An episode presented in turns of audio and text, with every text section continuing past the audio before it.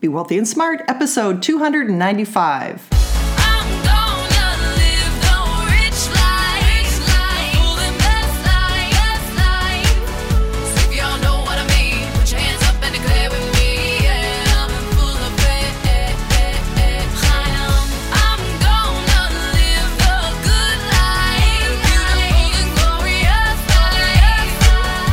Into a world of wealth and financial freedom without budgets, boredom, or bosses on Be Wealthy and Smart.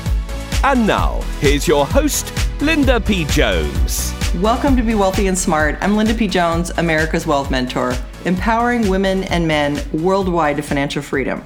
On today's show, we're going to talk about tech stocks finally being back to the highs they were in the year two thousand. And what does that mean going forward?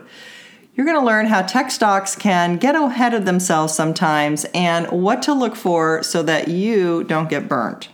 I found a really interesting article on C N B C the other day, and it mentioned that tech stocks had finally reached the level they were at back in the year two thousand. Now, it's twenty seventeen.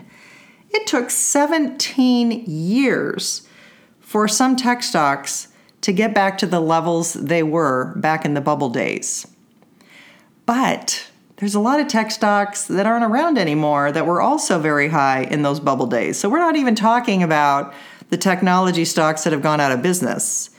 We're talking about the ones that actually were the leaders and actually survived, specifically a company like Microsoft, who was the darling of the day because the computer had come out and, and Microsoft wanted a computer in every home and on every desk.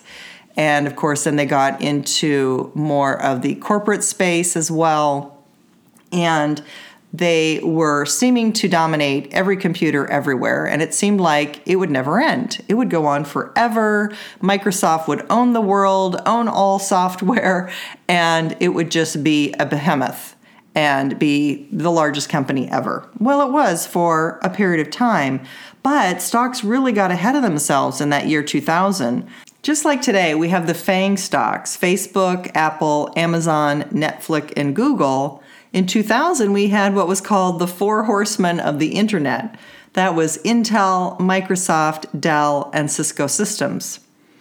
Back in the year two thousand, what really drove those companies was the Y two K scare.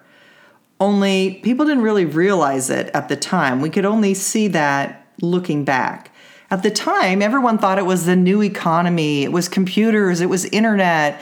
It was very interesting telephone communications. There were all types of new communications happening, and it was really changing the way business was done. It was all about how many eyeballs came on your website. And instead of bricks and having a physical building, it was all about clicks. And so they talked about bricks and clicks. And they didn't really talk about earnings and profits too much because a lot of these companies weren't very profitable. However, Microsoft, Intel, Dell, and Cisco were very profitable, made a lot of money, and were very popular and profitable, in particular, leading up to the year two thousand, because so many companies were worried about the Y two K problem. The Y two K problem was the year two thousand, when the calendar was turning on software from nineteen-something to two thousand-something. There were there was a big fear that the date would turn back to nineteen hundred instead of turning over to the year two thousand, because nineteen hundred had been put, or one nine for a nineteen hundred year, had been put in as a default. So they thought it would flip back to nineteen hundred instead of flipping over to two thousand. So the Y two K problem was a huge scare, and companies spent a lot of money buying new software, new computers, doing programming, doing all kinds of things to make sure there was no problem with Y two K. It was required by business. It was required by banks, et cetera, to make sure that everyone was compliant. So companies spared no expense to buy new computers, new software, et cetera, consulting work, all of this to make sure that their company would not be adversely affected by Y two K.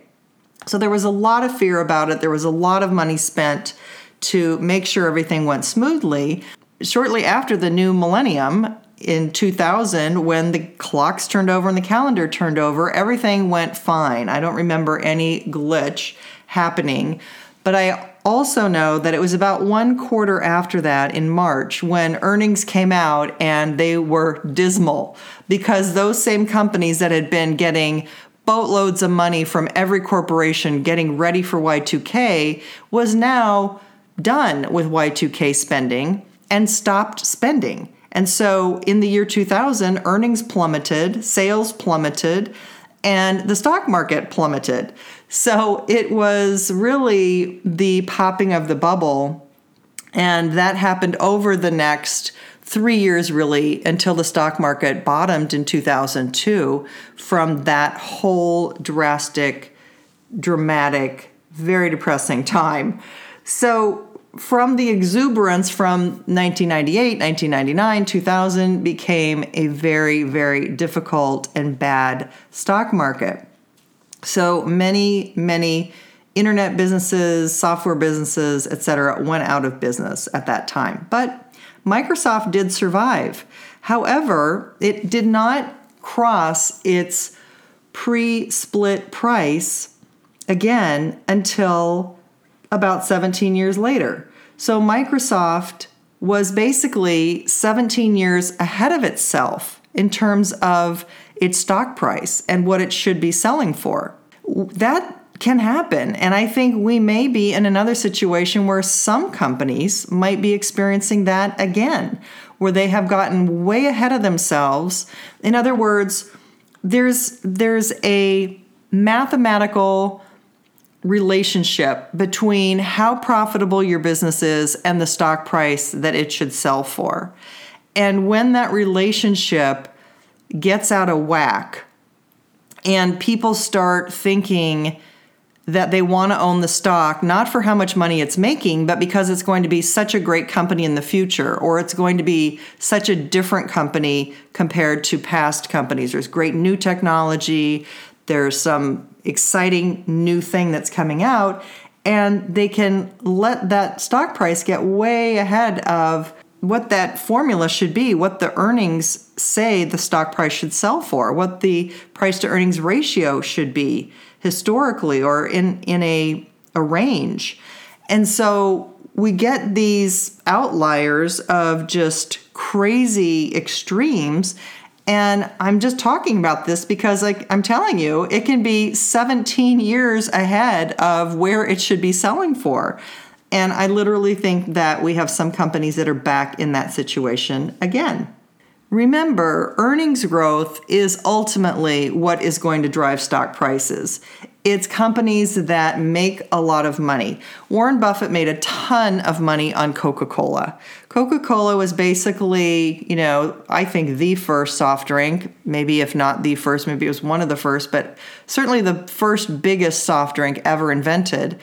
And really, it was flavored and colored water. So think of the margins on flavored, colored, carbonated water.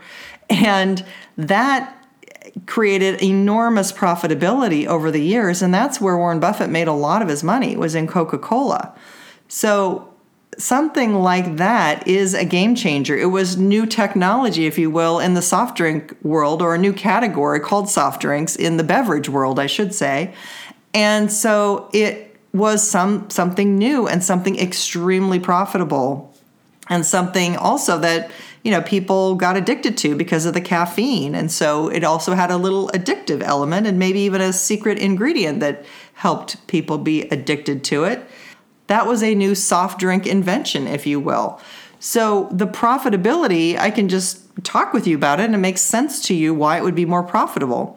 I can also say why not needing a physical building of bricks, but having a store online could be immensely more profitable than having to build stores everywhere and hire salespeople everywhere. That just makes sense.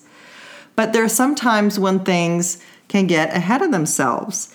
And I think that maybe in the FAANG stocks, we might see where some companies have gotten ahead of themselves. So I want to share this article with you. I want to read this article with you, and then we're going to go through and talk about what the things are that you can look at to see if stocks have gotten ahead of themselves or companies have gotten ahead of themselves. And just, you know, I want to make it just real logical for you to think it through and understand it. I don't think it has to be a real complicated topic. I think it, it is logical, and it is um, something that is, you know, makes sense when you think about it. So this article says, tech sector finally gets back to where it was in the bubble seventeen years ago. One measure of technology stocks is now higher than during the dot-com boom. The S and P Information Technology Sector grouping closed above nine hundred ninety-two dollars on Wednesday, smashing through the nine hundred eighty-eight dollars dot-com bubble high from March twenty-seventh of two thousand, according to FactSet. The constituents of that group have changed considerably since then. Facebook, for instance, wasn't even around in two thousand, and the technology sector's SPIDER E T F, a slightly different grouping that includes some telecom companies with the ticker X L K, was only around fifty-seven dollars on Wednesday, well below dot-com boom highs of sixty-five dollars and forty-four cents. Still, it marks a milestone in the growing dominance of technology companies in the stock market, as companies like Apple, Alphabet, which of course is Google, and Microsoft have grown more valuable than most other public companies around the world. The S and P five hundred and NASDAQ also hit fresh all-time highs on Wednesday. Shares of Amazon dot com, Microsoft, Facebook, and Adobe traded at highs not seen since their I P Os, and Priceline shares were also at an all-time intraday high. So there you have it, seventeen years to reach new highs. And I will also post this uh, article on my website and in the show notes. But I thought this was really interesting to talk about because, the, again, I see signs of this happening perhaps again. And how do I see that, and why do I say that? One easy metric is checking the price-to-earnings ratio. A P E ratio is the price of a share divided by the earnings per share. And really, the P E ratio, you know, is not a very sophisticated indicator, but it's a real simple indicator that can give you a very clear picture. And what the P E ratio does is it breaks down what one price divided by earnings per share uh, is for one share of stock. And you can compare that to the average for the stock market. For the entire stock market, the average P E ratio is about fifteen to seventeen over the very long term. And certain high growth stocks can get ahead of this. A P E ratio of maybe twenty-five, you compare to that fifteen or seventeen for the stock market, and you can see that it's above average. What that is saying is, if a stock's P E is twenty-five, it says you'll pay twenty-five dollars for each one dollar of additional earnings from that company. Right now, Amazon has a P E of about one hundred seventy-eight. That means you're paying one hundred seventy-eight dollars for each one dollar of additional earnings. Does that make any sense to you? That really seems like bubble territory to me. So this is how a metric like P E ratio can kind of give you some clarity about what you're really paying. Number two, you want to look at, are sales and earnings rising? Are sales and earnings going up? Are they selling more? Are they earning more? Are they becoming more profitable? Where are the new earnings going to come from? What are the new products that are coming? For example, Apple iPhone has a new version coming out. I hear it's going to cost twelve hundred dollars. Is that going to generate sales, or is it going to stagnate them? Well, if it doesn't have a lot of new bells and whistles on it that people really want, it might not sell very well. Another example is Tesla. Tesla has a less expensive car being made right now that is going to be more affordable. But can it sell enough to continue to justify a high stock price of over three hundred dollars and a P E ratio of negative sixty-eight dollars and eighty-six cents? Tesla doesn't have any earnings. Per share, it's losing four dollars and seventy-seven cents. So just to be clear, it's not profitable yet, but the market has given Tesla a valuation of fifty-four billion. fifty-four billion dollars. Again, that's because people are buying the stock betting on what's going to happen in the future. But it certainly seems like it could have gotten ahead of itself and priced in gains that won't be seen for a very long time until there's earnings and profits with that company. Well, this brings up another point, because on many tech companies, on many leading tech companies, there aren't any earnings at all. And that makes this a big game of musical chairs, because as long as the music keeps going, the stocks keep going up. But when the music stops, from whatever cause that is, whether it's an internal cause to that company or whether it's an external cause to markets or something like nine eleven or some other thing external that happens, the price may drop substantially because there's nothing to support it except investors bidding it up based on future hope. And based on saying, I think someday Tesla cars will be amazing and affordable and a lot of people are going to be driving them, so let's buy the shares today. But, oh, by the way, when do we actually see that happen? When do we actually see that profitability fill in and them not lose money but actually become very profitable? It should also be noted that a company like Tesla has a huge group of investors who are selling the stock short, betting it will go down. Because you borrow stock and sell it and hope to buy it back at a lower price, your losses can be unlimited if the price keeps going up. Therefore, short sellers are forced to buy back the stock to cover their positions and close their losses, which drives the stock price even higher. So it's a convoluted cycle that keeps happening, but it actually does continue to drive the stock price higher. And there you have that musical chairs game again. The third thing to look at is, what are competitors doing? Are there new competitors in the marketplace? Are there other people coming in to do things? Are there new software companies? Are there new phone hardware companies? Are there new smartphones being developed? What other things are going on that the competition is doing that might change one of the market leaders? For example, back in the year two thousand, Nokia was also a darling.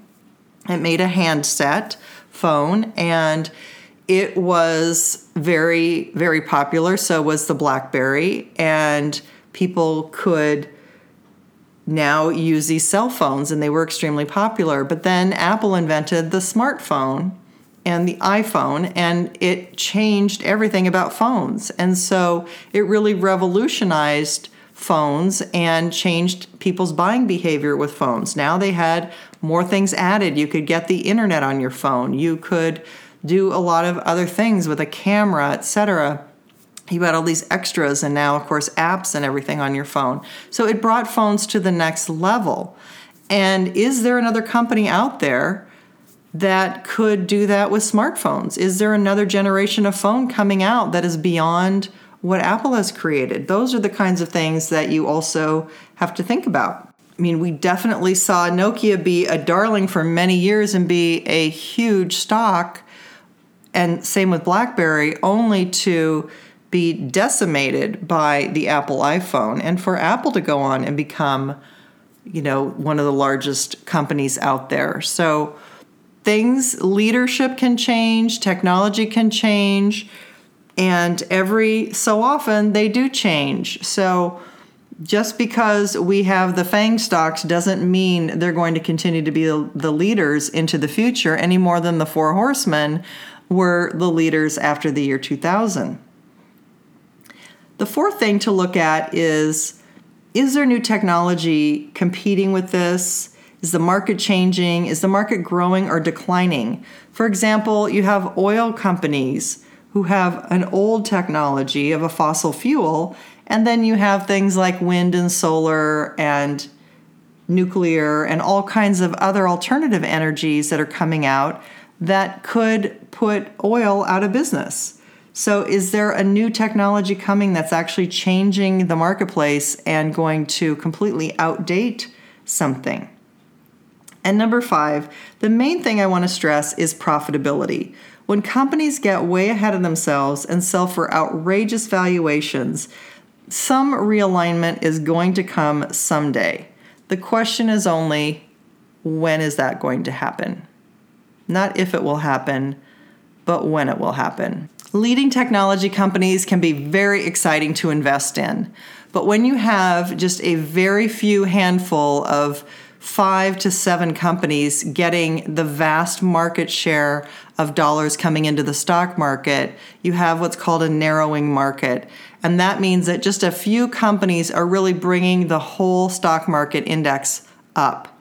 Just a few companies affect the market averages more because the stock market is a market-weighted average. So the larger the companies, the more they're going to impact the indexes. And so these large tech companies, just this handful, can make the whole stock market sound like it's going up when the reality is there's many companies that are not going up and a handful that are. And that narrowing of the leadership and that narrowing of the stock market is a sign the stock market is getting a bit tired. So it's just a sign for caution, just a yellow flag to think about what are some of the valuations that are happening out there. Are they reasonable? Can they continue? Or maybe are they years ahead of themselves? Quite an interesting question to ask ourselves. Hey, have you heard about my summer sizzle giveaway?